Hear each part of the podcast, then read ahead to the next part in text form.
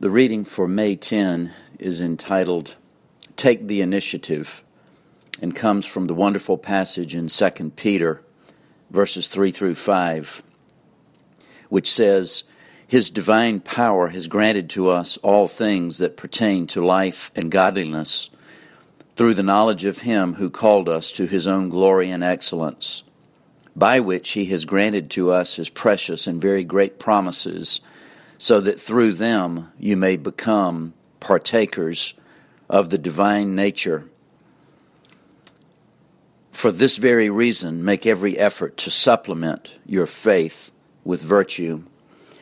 Here we see that the Lord is calling us to a changed life, a life that lives out His divine power.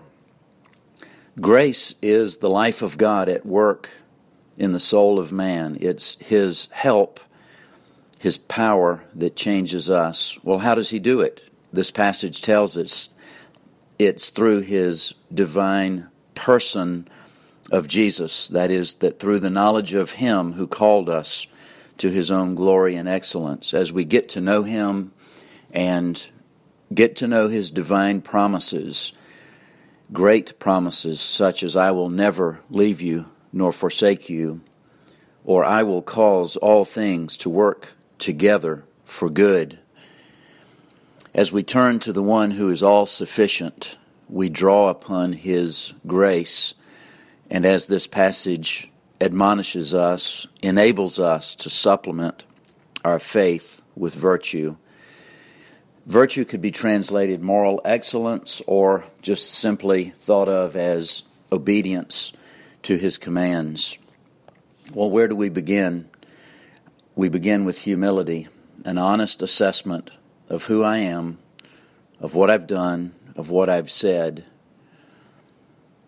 It's in that calm, quiet, truthful, mournful place when I look upon myself with honesty and turn to God with empty hands. That is the beginning of grace.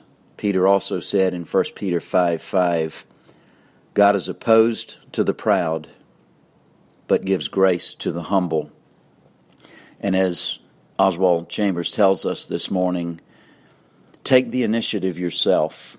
Make a decision of your will right now and make it impossible to go back burn the bridges of self sufficiency and live life wholly, honestly, dependently, minute by minute on God.